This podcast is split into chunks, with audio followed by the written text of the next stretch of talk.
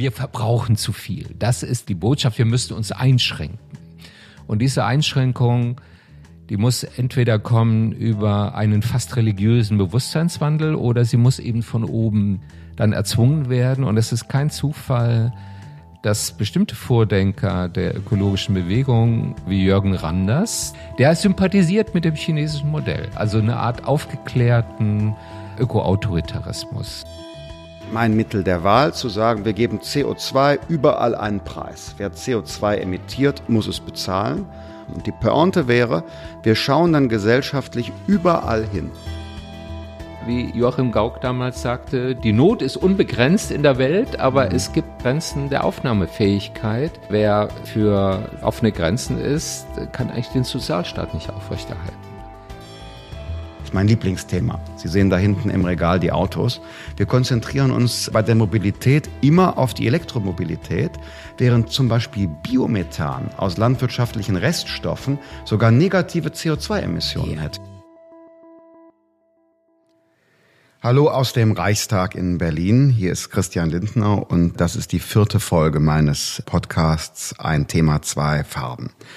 Und zu Beginn des Jahres 2019 habe ich einen Gast, auf den ich mich besonders gefreut habe, nämlich Ralf Füchs, einen Politiker, ehemaligen Politiker der Grünen, der um die Zeit der deutschen Einheit Vorsitzender seiner Partei war, der danach. Regierungsfunktion, so lange ist das her, Regierungsfunktion in Bremen hatte. Er war Senator für Umwelt und Stadtentwicklung. Vor allem aber ist er in der Öffentlichkeit bekannt, so glaube ich sagen zu können, dadurch, dass er 21 Jahre Vorsitzender der Heinrich-Böll-Stiftung war. Und 2017 hat er das Zentrum Liberale Moderne gegründet. Lieber Herr Füchs, vielen Dank, dass Sie die Einladung angenommen haben. Ja, vielen mich. Dank für die Einladung. Bin sehr gespannt. Zentrum Liberale Moderne. Was ist das? Das löst zwei entgegengesetzte Reaktionen aus, wenn wir darüber reden. Die einen fragen, hä? Seid ihr jetzt bei der FDP? Das dementieren wir natürlich, obwohl wir keine Abgrenzungsnöte gegenüber der FDP haben.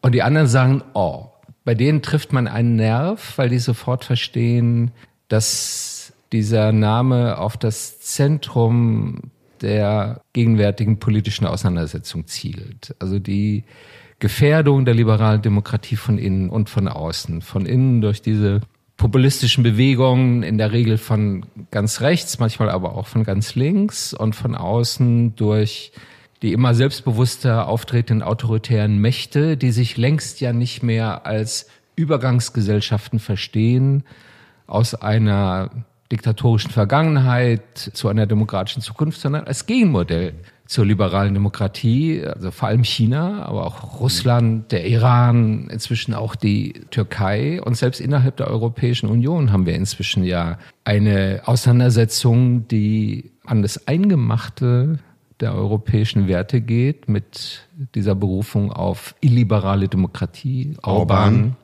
und mit Regierungen in Italien, in Österreich, in Polen, die doch eher einen nationalistischen, fremdenfeindlichen und antiliberalen Kurs steuern.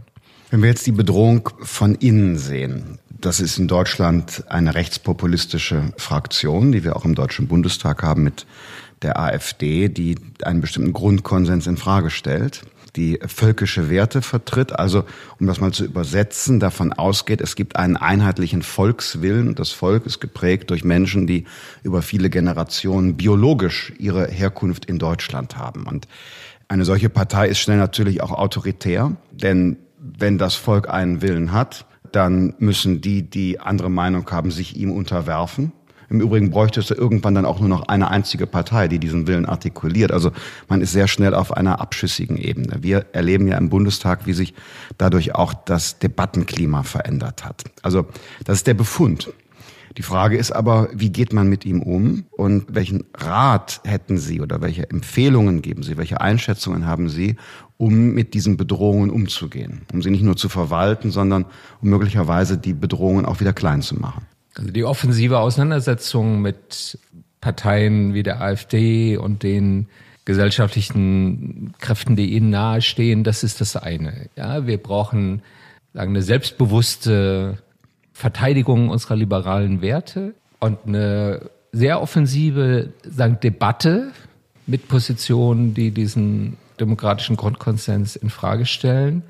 Aber auf die Dauer wird entscheidend sein, dass wir die Probleme angehen, aus denen diese antiliberalen Strömungen ihren Honig ziehen.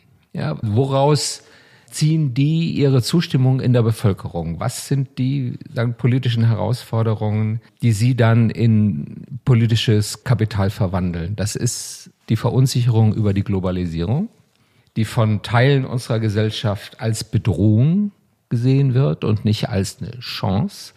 Das ist die digitale Revolution, die bei vielen doch Unsicherheit auslöst über ihre berufliche Zukunft, Entwertung von Qualifikationen, aber vielleicht Verschwinden ganzer sagen, Branchen. Und das ist natürlich Einwanderung, also das Gefühl von Kontrollverlust. Das ist ein ganz zentrales Motiv das tauchte sowohl im Wahlkampf von Trump in den USA auf. In der Brexit-Kampagne war die zentrale Parole Let's take back control. Kontrolle über unsere Grenzen und Kontrolle auch über unsere Wirtschaft. Und darauf muss liberale Demokratie eine Antwort geben. Also wie bewältigen wir diese Herausforderung, statt sie einfach als ein unvermeidliches Schicksal zu nehmen, das über uns hinwegrollt. Ja, es geht um Handlungsfähigkeit, von liberalen Demokratien. Und da gibt es tatsächlich Grund, sich Sorgen zu machen, wenn man jetzt nach Großbritannien zum Beispiel guckt. Eine so alte, erfahrene Demokratie, die jetzt so ins Trudeln gekommen ist und sagen nicht in der Lage ist, mit diesem Brexit-Referendum irgendwie konstruktiv umzugehen. Also wenn Sie diese Probleme beschreiben, Globalisierung, Digitalisierung, Migration, wo Menschen sich in ihrer Identität auch in ihrem wirtschaftlichen Vorankommen bedroht sehen. Die müssen ja gar nicht bereits prekär leben, sondern es reicht genau. ja schon, dass eine zukünftige Bedrohung gefürchtet wird. Und wir sind zum ersten Mal in einer Situation, wo die Mehrheit der Leute davon ausgeht, dass die Zukunft der nächsten Generation schwieriger sein wird und der Lebensstandard sinkt, sinken könnte. Ja. Sinken könnte. Das ist ein Verlust von Zukunftszuversicht. In Frankreich sehen wir gerade, wie schnell sich da auch etwas entzündet an diesem Gelbwesten-Protest. Das sind ja genau diejenigen auch in der Mittelschicht gewesen, die nun plötzlich auf die Straße gegangen sind. Dann kamen andere dazu, Hooligans, Rassisten, Antisemiten, aber der Kern entzündete sich ja an einer Mittelschicht, die genau das Gefühl hatte, wir profitieren nicht von Globalisierung, wir leiden darunter, Digitalisierung stellt unsere Arbeitsplätze in Frage und vor allen Dingen werden wir möglicherweise verdrängt, kommen wir in einen Verteilungskampf mit Migranten. der Zünder war ja die Erhöhung der Benzinsteuer. Ja, darüber müssen wir gleich noch sprechen, über die Frage, wie können wir auch ökologische Transformationen in ja. Gesellschaften so gestalten, dass Menschen mitkommen. Nur, ich will auf folgenden Punkt hinaus. Wenn das die Probleme sind, die die Menschen sehen, folgen manche der Idee, man könne sich jetzt in den Nationalstaat verschanzen. Dabei sind das ja genau Globalisierung, Digitalisierung und Migration die Probleme, die man gerade nicht mehr im nationalen Kontext lösen kann, sondern wo wir mindestens europäische gemeinsame Handlungsfähigkeit brauchen. Ja. Das ist ja ein Paradox, dass die Menschen kleiner denken bei größeren Problemen. Genau, es ist die Flucht in den Status quo also die Illusion, man könnte sich verschanzen gegen diese großen Veränderungen und sich gegen sie abschotten, gegen die Stürme der Welt. Und natürlich ist das, das größere Risiko liegt darin, dass man versucht, das alles abzuwehren und den Status quo zu konservieren. Aber ich glaube, wir haben unterschätzt, das ist übrigens auch ein Projekt unseres Zentrums, dass es ein Mindestmaß an Sicherheit im Wandel braucht. Das ist meiner Überzeugung nach entschlüsselt. Unsere Gesellschaften können nicht nur im Risiko leben, nicht nur im Offenen. Ja, also Leute wie wir mit einer guten Ausbildung, international vernetzt, mehrsprachig, wir profitieren offenkundig von diesen Veränderungen. Wir fühlen uns in ihnen wohl. Aber es gibt doch offenbar Teile unserer Gesellschaft und das geht letztlich bis in jeden Einzelnen, dass man eine gewisse Grundsicherheit braucht, damit man sich mutig auf Veränderungen einlassen kann. Und ich glaube, das ist genau die Herausforderung. Wenn ich es in der Sprache der Liberalen übersetze, würde ich sagen, wie können wir Sicherheit und Freiheit stärker in Einklang bringen? Wie geht das denn bei den drei Fragen, die Sie aufgeworfen haben? Globalisierung. Ein Schlüssel ist die Selbstbefähigung von Menschen mit Veränderungen souverän umzugehen. Und das geht über vor allem über Bildung und Qualifizierung. Also Stichwort auch lebenslanges Lernen. Das ist nicht mehr nur eine Frage der Schulausbildung und Beruf oder Studium, sondern diese Notwendigkeit, sich immer weiter zu qualifizieren, die wird uns künftig unser ganzes Leben begleiten. Das heißt natürlich auch ein Verlust alter Sicherheiten. Ja, man bleibt nicht in dem Beruf, den man mal angefangen hat. Ein zweites Element ist schon auch, wir brauchen kollektive Rückversicherungen. Also ein Begriff wie Solidarität, der ja aus einer anderen politischen Tradition kommt, entweder katholische Soziallehre oder Arbeiterbewegung, dass die Einzelnen nicht allein gelassen werden in Zeiten von strukturellen Veränderungen. Insofern geht es auch um eine Erneuerung des Sozialstaats. Ich denke, wir müssen neu über Modelle nachdenken, wie etwa ein Bildungsgrundeinkommen als finanzielle Absicherung von lebenslangem Lernen oder eine bessere Vereinbarkeit von Erwerbsarbeit und bürgerschaftlichem Engagement. Da gibt es hier viele sagen interessante Ideen, die bisher in der Politik aber keine Rolle spielen. Ein drittes Element, wo ich auch glaube, dass wir da Nachholbedarf haben, was liberale Politik betrifft, das ist die Bedeutung öffentlicher Institutionen starke öffentliche Institutionen von Kindergärten, Schulen, Universitäten bis zu Polizei, aber auch die ganzen öffentlichen Einrichtungen wie öffentliche Verkehrsbetriebe, das sind Stabilisatoren in Zeiten von Veränderungen. Und vielleicht muss man noch mal drüber nachdenken, warum zu Beginn der Industrialisierung Bahnhöfe gebaut worden sind wie Paläste. Das waren Symbole des Fortschritts und gleichzeitig aber des, von Bürgerstolz. Ja, man hat sich identifiziert mit diesen öffentlichen Einrichtungen und der Wohlstand einer Gesellschaft besteht eben nicht nur im privaten Reichtum, sondern auch in der Qualität dieser öffentlichen Güter. Dem stimme ich zu, wie könnte man auch nicht. Also zu sagen, der Staat muss, um ein altes liberales Wort zu nehmen, ein guter Nachtwächter sein, also die absolute Sicherheit garantieren, dass man ruhig schlafen kann. Ich stimme auch zu bei der Frage der Bildung auch eines Sozialstaats, der Lebensrisiken den Menschen abfedert, so dass sie tragbar sind. Ich glaube, jemand kann sich überhaupt nur verändern und ist veränderungsbereit, wenn er weiß, Scheitere ich bei meinem Versuch, mich zu verändern, falle ich nicht ins Bodenlose, sondern genau. es gibt immer ein Netz, das mich fängt und wie ein Trampolin zurückwirft dann auch in die Phase der Eigenverantwortung. Also das ist Common Sense und deshalb will ich nochmal was spezifisch Liberales herausarbeiten, weil Ihr Punkt war ja liberale Moderne. Die Antworten, die Sie gerade gegeben haben, würde ich sagen, mit leichten Einschränkungen, könnte auch ein Sozialdemokrat so äußern. Ein moderner Sozialdemokrat. Ein moderner Sozialdemokrat. Und jetzt will ich spezifisch mal einen liberalen Zugang wagen. Wäre nicht die Antwort auf Globalisierung, Digitalisierung und diese Veränderungsprozesse aus einer liberalen Perspektive zu sagen, erstmal müssen wir dafür sorgen, dass die Veränderungen fair verlaufen. Das heißt, wir brauchen Regeln auch in einer globalen Perspektive, um zum Beispiel den Plattformkapitalismus zu bändigen und dafür zu sorgen, dass wenn sich schon Dinge verändern, nicht wenige Mächtige selbstherrlich über die Chancen der vielen herrschen. Wem gehören unsere Daten zum Beispiel? Wem gehören unsere Daten? Was machen die, die viele Daten haben mit genau. diesen Daten? Missbrauchen sie sie, um sich von lästiger Konkurrenz zu befreien? Das wäre der erste Punkt, die Regelhaftigkeit der Ordnung.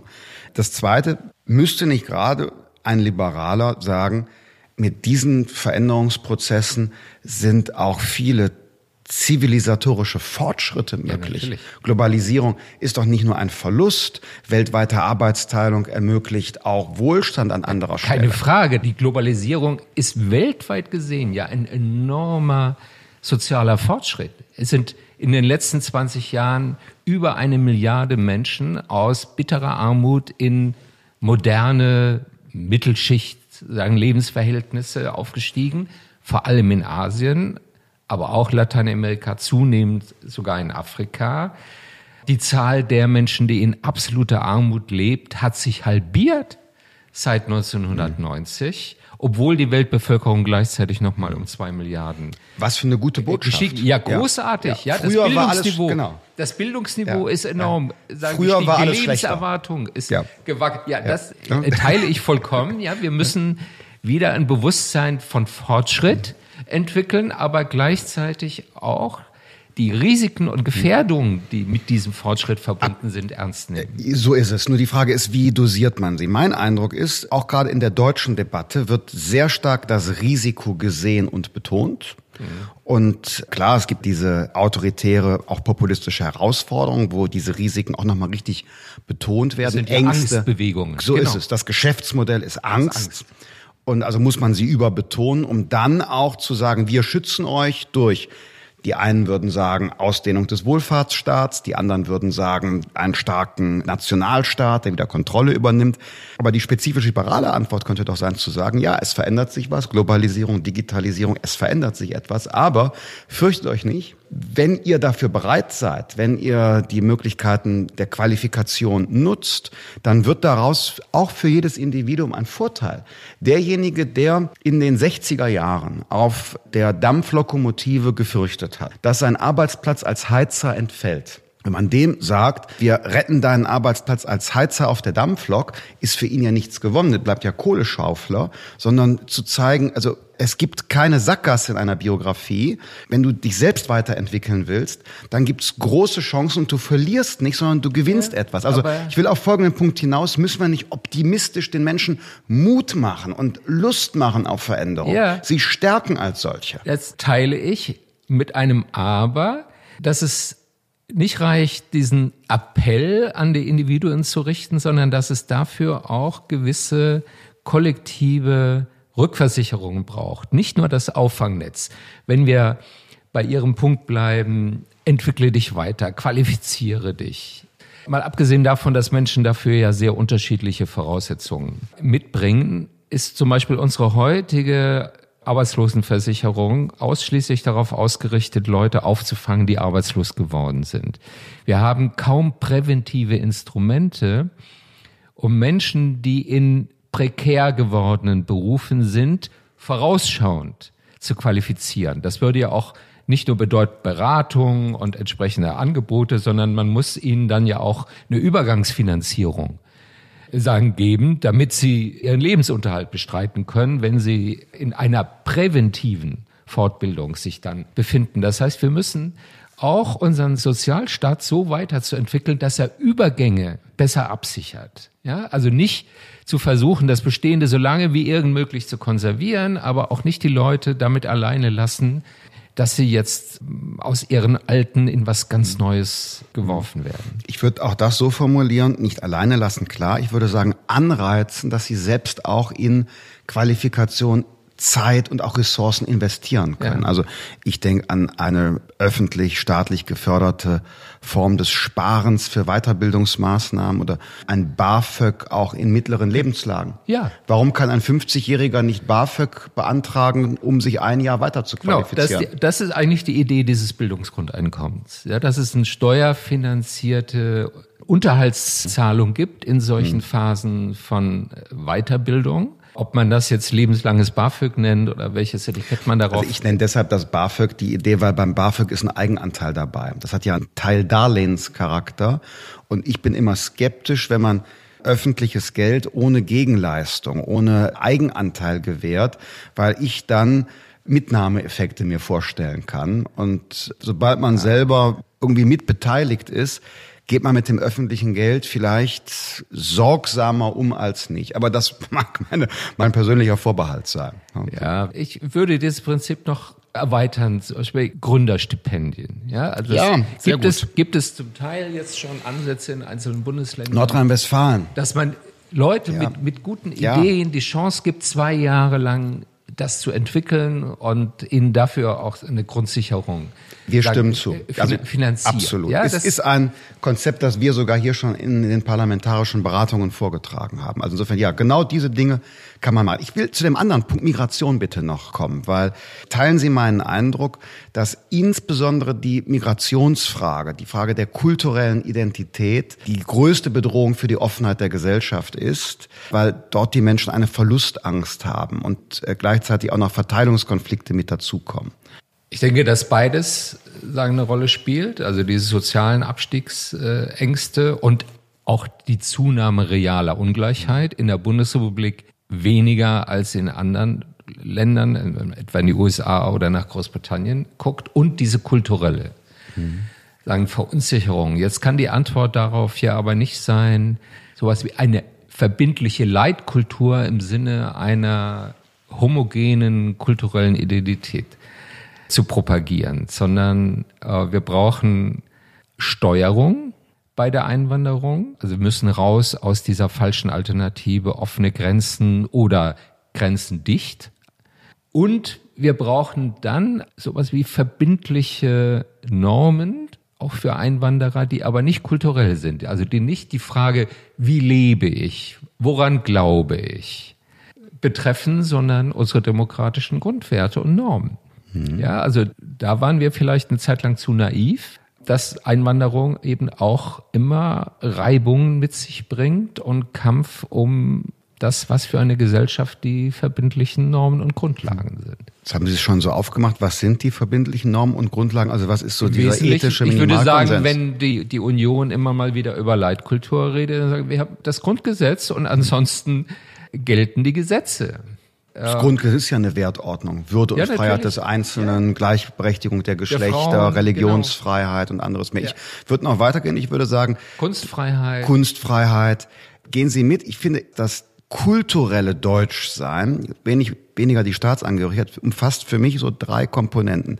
Wertordnung des Grundgesetzes, dann diese Freude an Schaffenskraft, Wirtschaftswunder, soziale Marktwirtschaft ist eine kulturelle Komponente. Und als drittes Verantwortung für Menschenrechte, auch weltweit, aus unserer aufgearbeiteten deutschen Geschichte. Aber das sind ja im Kern eigentlich universalistische Werte. Ja, natürlich mit Ihrem letzten Stichwort treffen Sie einen Punkt, weil ich glaube, dass jede politische Nation braucht auch historische Narrative. Sie braucht eine Erzählung, wie dieses politische Gemeinwesen entstanden ist und wie es sich versteht.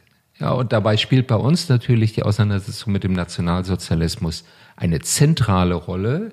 Aber wir können die deutsche Geschichte auch nicht darauf reduzieren. Ja, wenn man in die jüngere Geschichte geht, es gibt 1848, also der erste Anlauf zu der demokratischen Revolution. Es gibt die Revolution von 1918 mit der Weimarer Republik als der ersten demokratischen Republik in Deutschland. Es gibt auch 1968 im Sinne eines Schubs der Liberalisierung, der das letztlich ja war.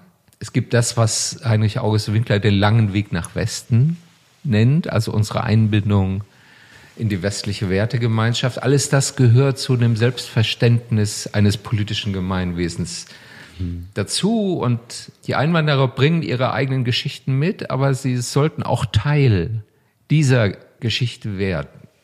Werden können. Ja, ja werden, wenn sie wollen. Werden ja. können. Und ein Element ist sicher Sprache, was Sie nicht genannt haben. Also Sprache ist natürlich das zentrale Medium für Zugehörigkeit. Plus Bildung, Qualifizierung, die Möglichkeit des Aufstiegs. Ja, also wie kann man sich identifizieren mit einem Gemeinwesen? In das man einwandert. Dazu gehört Offenheit und Toleranz gegenüber den Neuankömmlingen, aber eben auch diese doch auch verbindliche Erwartungen. Steuerung, sagten Sie bei der Einwanderung, das bedeutet auch Begrenzung. Ja, natürlich. Es gibt mhm. keine Steuerung ohne Begrenzung und ist das nach ähm, Ihrem Gefühl in Deutschland Common Sense? Mein Eindruck ist, man kommt sehr schnell bei der Frage, wenn man über Begrenzung spricht, an einen Punkt, wo es große Empfindlichkeiten gibt. Ja, zu Recht, weil das bedeutet ja eine Härte. Das bedeutet ja, dass wir nicht offen sind für alle, die nach Deutschland kommen wollen. Aus guten Gründen, aus legitimen Gründen. Ja, weil es Grenzen der, wie Joachim Gauck damals sagte, die, die Not ist unbegrenzt in der Welt, aber mhm. es gibt Grenzen der Aufnahmefähigkeit. Das ist auch eine Frage der Verantwortung. Leute brauchen Wohnungen, sie brauchen Kindergartenplätze, sie brauchen gute Bildung, sie brauchen Jobs und alles das sind Dinge, die nicht unbegrenzt zur Verfügung steht. Wer für sagen offene Grenzen ist, kann eigentlich den Sozialstaat nicht aufrechterhalten. Und mit diesen Zielkonflikten müssen wir offen umgehen, auch wenn das moralisch uns in Widersprüche führt. Ja, also ein menschheitsumfassender Humanismus, der kennt eigentlich keine Grenzen. Deshalb kommt man. Und das funktioniert nur im Paradies. Ja. Also müssen wir steuern, begrenzen, brauchen Kriterien. Einwanderungsgesetz, bei dem es auch legitim ist, nach den eigenen Interessen zu mhm. fragen. Also welche Art von Zuwanderung braucht die Bundesrepublik angesichts unseres demografischen Wandels? Aber der Kern des Asylrechts, also Asyl für politisch Verfolgte und für Menschen, die vor kriegerischer Gewalt flüchten, das müssen wir verteidigen. Weil gerade die Letzten, die vor kriegerischer Gewalt fliehen oder auch vor Naturkatastrophen, ja keine Asylberechtigten sind, sondern Flüchtlinge mit zeitweiligem Schutz. Ja. Und äh, ich glaube, da ist so. Wobei, ist wenn so der, der zeitweilige Schutz sich immer weiter ausdehnt, dann muss es die Möglichkeit des Spurwechsels geben, also des Statuswechsels vom Flüchtling zum Einwanderer. Mhm. Ja, das ist genau ja der kritische Punkt in der Debatte. Du zieht die Große Koalition auch hier im Bundestag sehr schwer. Ich glaube auch, der Spurwechsel muss möglich sein für diejenigen, die an dauerhafte Einforderung gestellte Anforderungen erfüllen. Aber was vielen auf den Nägeln brennt, wenn ich Veranstaltungen mache, ist die Frage, wie begrenzen wir den Aufenthalt, wenn es nur humanitären Schutz gibt? Wie verabschieden wir Menschen, die kein Aufenthaltsrecht mehr haben? Und ganz aktuell, gerade heute im Bundestag ein Thema. Klingt freundlich. Klingt freundlich. Wie führen wir diejenigen zurück, die sich illegal in unserem Land aufhalten? Da kommen wir sehr schnell in so eine Phase, auch wenn ich an ihre alte oder immer noch politische Heimat denke, gibt es viel Sympathie für den Einzelfall, Kirchenasyl, Fragen. Und da tun wir uns nicht alle so leicht mit, mit dieser Frage. Sichere Herkunft. Ja, natürlich nicht, weil es um menschliche Schicksale geht. Und sie kommen ja immer in ganz schwierige Situationen, wenn Familien hier länger leben, die Kinder gehen zur Schule, haben vielleicht sogar eine Ausbildung begonnen und gleichzeitig fällt der Aufenthaltsgrund weg. Ja, und in einem solchen Fall wäre ich auch immer bei, bei Menschen, die äh, sich bemüht haben, hier Fuß mhm. zu fassen, dafür großzügig zu sein und ihnen zu ermöglichen, eben in einen anderen Status äh, zu wechseln. Anders sehe ich das tatsächlich bei Leuten, die sich unseren Normen verweigern, die massive Gesetzesbrüche begehen, die gewalttätig sind da gibt es Grenzen der Toleranz, sonst ruiniert man letztlich auch die Akzeptanz in der Bevölkerung für eine offene Asylpolitik. Das ist aber auch ein liberaler Zugang, den wir gerade beschreiben, weil ich finde, die liberale Einwanderungspolitik macht sich ja daran fest, dass man das Individuum ansieht. Also den einzelnen Einwanderer mit seinen Rechten, mit seinen Motiven, mit der Art und Weise, wie er mit gebotenen Chancen umgeht, ob er sie nutzt oder nicht. Und deshalb wäre ich mir immer so gegen so Kollektivaussagen wie der Islam beispielsweise, ja. weil man dann die Individualität und die Möglichkeiten den Menschen beschneidet, dem Einzelnen den Islam gibt es ja so wenig wie mhm. das Christentum. Das ist ja eine, eine sehr vielfältige Religion bis hin zu erbitterten Kämpfen, die es zwischen verschiedenen mhm. Richtungen des Islam gibt.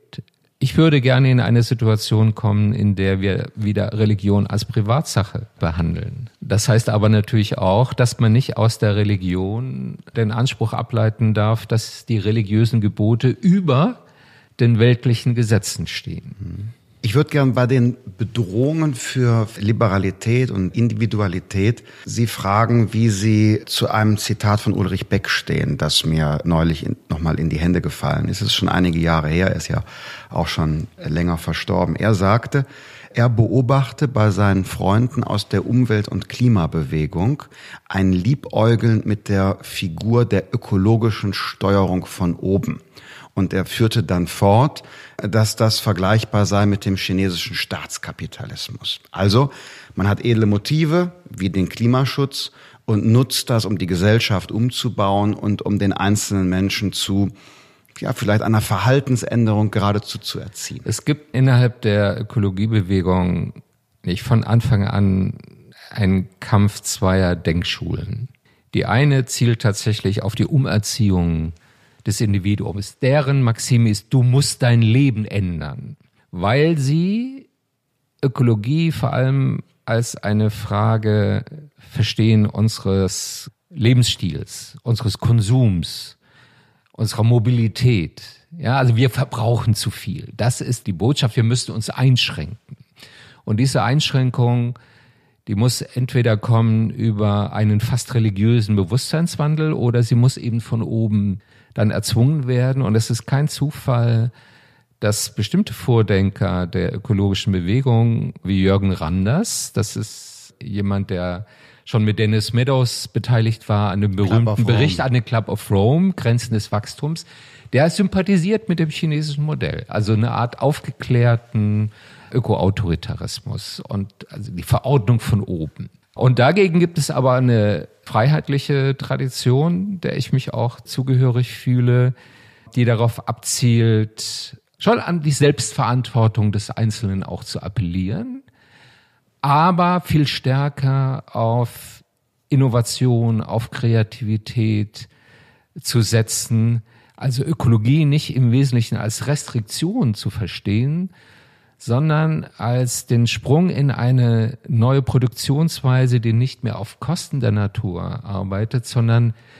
eine Art Kooperation mit der Natur. Und also erneuerbare Energien sind ein Beispiel dafür. Man nutzt eine gratis Energiequelle, die uns die Natur zur Verfügung stellt, um daraus gesellschaftlichen Wohlstand zu produzieren. Das ganze Feld von Bioökonomie gehört dazu wir bewegen uns in der Ökodebatte immer zwischen diesen zwei Polen. Ich befürchte aber, dass wenn wir noch mehr Zeit verlieren mit dem Klimawandel, dann wird die autoritäre Versuchung zunehmen. Also mit Verboten immer stärker zu reglementieren, sowohl das Alltagsleben wie die Wirtschaft. Und deshalb müssen diejenigen, die eigentlich für den liberalen Weg sind, den Beweis antreten, dass ihre Politik die Klima Ziele ernst nimmt und auf einem anderen Weg erreichen kann. Würden Sie das sagen, dass wir gegenwärtig global oder auch in Deutschland eine liberale, also liberal gesteuerte, mit liberalen Prinzipien gesteuerte Klimapolitik haben? Nee, das würde ich nicht sagen. Wir haben ordnungspolitisch eigentlich gar keinen Kompass. Das ist eine sehr erratische Politik. Sie arbeitet zum Teil, das hat ja schon in den 70er Jahren begonnen mit Ordnungsrecht. Das ist in bestimmten Fragen auch legitim. Zum Teil arbeitet sie mit eher marktwirtschaftlichen und finanziellen Instrumenten, Preise, Steuern, Abgaben. Aber es gibt eigentlich keinen ordnungspolitischen Kompass in der ökologischen Politik. Und wenn wir nicht aufpassen, dann schlittern wir in eine Situation einer Art ökologischen Planwirtschaft, das kann man ja mit guten Gründen kritisieren, aber dann muss man auch liefern, dann muss man zeigen, wie ein marktwirtschaftlicher Weg in der Ökologie aussieht, der tatsächlich zu einer weitgehenden Dekarbonisierung, also eine Reduzierung von CO2-Emissionen um 80, 90 Prozent. Ich, ich sehe es so, wir haben in der Tat keinen echten Marktwirtschaften, liberalen, offenen Weg, um ökologische Ziele zu erreichen. Also gerade in Deutschland sind wir da verspannt zwischen unterschiedlichen Steuerungsideen, auch in Europa, weltweit vielleicht auch. Und jetzt haben wir die paradoxe Situation, wir haben eine Vielzahl von nicht abgestimmten Instrumenten, mit denen erreichen wir die Ziele nicht. Ist ja ganz offensichtlich, dass wir die ökologischen Ziele nicht erreichen. Und gleichzeitig wird es so teuer und die Menschen werden so verunsichert, dass in den Vereinigten Staaten der Trump mit bestimmten Argumenten gegen ökologische Ziele argumentiert hat. Wir haben die Gelbwesten, wir sprachen eben darüber, die sich gewehrt haben, dass ihre Mobilität verteuert wird. Und auch in Deutschland beobachte ich gerade jetzt in den Braunkohlerevieren, dass dort eine große Empfindlichkeit steigt und die Menschen das Gefühl haben, sich dagegen wehren zu müssen. Also wir verlieren gegenwärtig oder wir haben, stehen in der Gefahr, dass wir die Zustimmung der Menschen zu der Bewältigung einer Menschheitsaufgabe verlieren, ja weil wir sie so schlecht managen. Paradox, weil wir haben ja in den letzten Jahren eher an Tempo verloren. Also die Ambition in der Klima- und Umweltpolitik ist ja gesunken in der Großen Koalition. Und was fehlt, ist eine strategische Debatte, wie wir diese Ziele, also das Erneuerung unseres Energiesystems, eine neue Form von Mobilität, auch eine andere Art von Landwirtschaft, die Erhalt von biologischer Vielfalt, das sind ja wirklich dramatische sagen, Herausforderungen. Ja, ich finde, dass eine Partei wie die FDP müsste das Bienensterben ernst nehmen. Nicht nur, weil es da um Erhalt biologischer Vielfalt geht, sondern weil das letztlich unsere eigenen Lebensgrundlagen betrifft. Und darauf gibt es aber gerade aus der liberalen Ecke aus meiner Sicht keine überzeugenden Gegenkonzepte. Und dann gerät man sehr leicht in eine Ecke, in die sie vermutlich gar nicht wollen, nämlich das sind Klimaskeptiker, das sind Leute, die nehmen die ökologische Herausforderung nicht ernst, die wehren nur ab. Ja, also wer den Dirigismus abwehrt, der muss zeigen, wie ein Weg funktioniert, der auf Wettbewerb, auf Unternehmerinitiative, auf Konsumfreiheit und auf Innovation auf Verantwortung, Eigenverantwortung ja. des mündigen Verbrauchers, der mündigen äh, Verbraucherin. Ja, und dazu genau. brauchen wir natürlich sowas wie einen ordnungspolitischen Rahmen für die Marktwirtschaft. Wir brauchen stärkere Einbeziehung ökologischer Kosten in die Preisbildung. Das heißt, CO2 Preise oder ein funktionierendes CO2, also Emissionshandelssystem kombiniert mit einer modernen Infrastrukturpolitik. Es geht ja auch um öffentliche Investitionen mit mehr Forschung und Entwicklung. Daraus muss ein Gesamtbild entstehen, das eine Alternative bietet. Ja, und da stimme ich Ihnen zu. Da haben Sie im Grunde schon den Umriss dessen gezeichnet, woran wir glauben und als Fraktion auch arbeiten, war übrigens mit einer unserer ersten Initiativen. Ich glaube, dass, um nochmal das Wort von Beck aufzunehmen, dass da die Figur der ökologischen Steuerung von oben nicht funktioniert weil man einfach Innovationen ausschlägt und wir gar nicht wissen, wo sind die low-hanging fruits, also die tiefhängenden Früchte, um schnell und günstig CO2 einzusparen. Die Deshalb, haben wir, glaube ich, schon weitgehend eingesammelt. Ich glaube, dass im Bereich äh, etwa Wärme in Deutschland noch ganz viel möglich ist. Also Sanierung von alten Heizungen beispielsweise in Großstädten würde sogar die Luftqualität verbessern. Ja, klar. Ne? Also da haben wir so gut wie nichts gemacht. Also energetische Gebäudesanierung ist ein Thema, ja, über das, das seit Jahren ja, gesprochen wird. Das kommt passiert. ja auch nicht voran, wenn Sie nicht entweder, Sie müssen die gesetzlichen Vorgaben verschärfen, also Energieverbrauch von Gebäuden, dann sind Sie bei ganz klassischem Ordnungsrecht. Oder Sie müssten tatsächlich einen CO2-Preis einführen, der entsprechende der Investitionen auslöst. Absolut. Das wäre mein Mittel der Wahl, zu sagen, wir geben CO2 überall einen Preis. Wer CO2 emittiert, muss es bezahlen und äh, gleichzeitig sinkt die Zahl der CO2-Rechte, dann steigt automatisch über die Jahre der Preis. Und zwar in dem Tempo, wie wir CO2 einsparen müssen. Und die Pointe wäre, wir schauen dann gesellschaftlich überall hin. Und dann ist vielleicht eine Maßnahme, die man heute nicht sieht, viel attraktiver als eine andere. Zum Beispiel konzentrieren wir uns alle, das ist mein Lieblingsthema. Sie sehen da hinten im Regal die Autos.